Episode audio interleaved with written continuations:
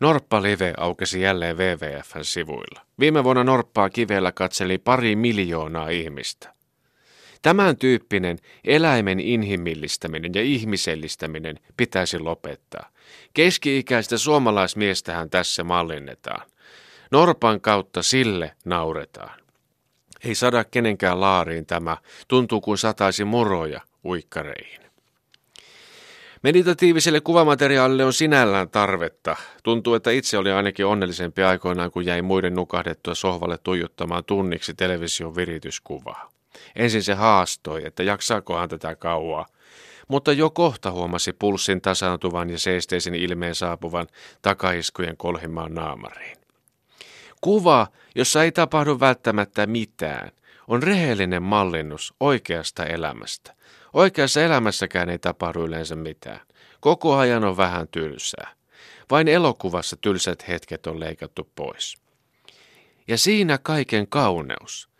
Parhaat asiat tapahtuvat hitaasti, vaativat kärsivällisyyttä. Ensin on merkityksettömän tuntuista, ikuista odottamista.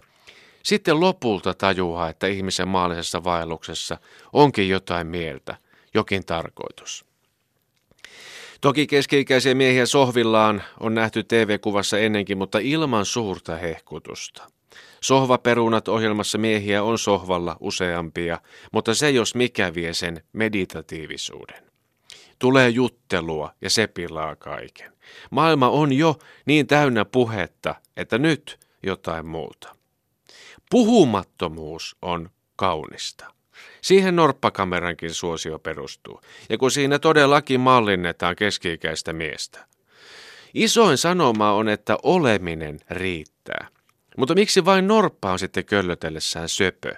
Mies samassa asennossa, laiska ja apaattisuudessaan vastenmielinen. Siinä tutkijoille pähkinä. Norppa on muutenkin ehkä tullut tiensä päähän. Olkoon se sitten vaikka vesitie – Tarkoitan tietenkin tätä live-kameraa vain ja mitä se kyljellä röhnyttävä itseään täynnä oleva ihrakasa siinä viiksineen symboloi. Norppa pitää viipymättä korvata ihmisellä, puhumattomalla. Keski-ikäinen suomalainen mies on siinä luontevin vaihtoehto. Tehdyissä koekuvauksissa ja koemakuutuksissa mies saapuu ravintoa saalistettuaan ja pariteltuaan aina samalle latauspisteelle, telakalle, jota sohvaksikin kutsutaan. Lassi leposohva on kuopalle väkisin maattu ja kuvassakin ajaton. Mutta liian helppo ratkaisu olisi asentaa livekamera suoraan sohvan eteen, koska ihmispullervo lähtee aina samaan suuntaan kuvassa sekä vessaan että jääkaapille ja samoin ilmein. Kuva alkaa toistaa itseään nopeammin kuin norppalive, jossa kiveltä sentään vyörähdetään eri suuntiin veteen. No, Mielessäni on eräs tietty, omalla tavallaan suloinen sankariviiksillä varustettu Kari Karppa Ahonen. Mies, joka ei puhu. Ihanteellinen seurattava nettivideolta, vaikka kesken työpäivän. Mikään ei laske omaa stressitasoa tehokkaammin kesken työpäivän viidennen palaverin, kuin se kun katselee karpan luonnonmukaista olemista. Siinä on kaikki ja ei mitään turhaa. Ensimmäisen kauden karppalive nettikamerassa Ahonen on noussut kauas pesäsohvaltaan ja kohti uusia mielenkiintoisia tuoksuja.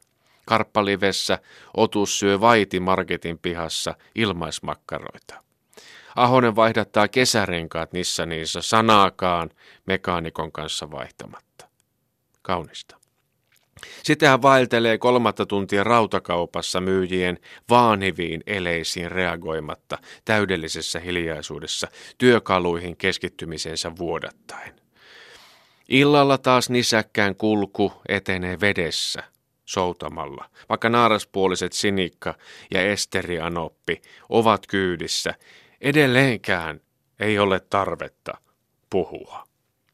Ja katse – hakeutuu samea silmäisellä sekasyöjällä kauas järven selälle.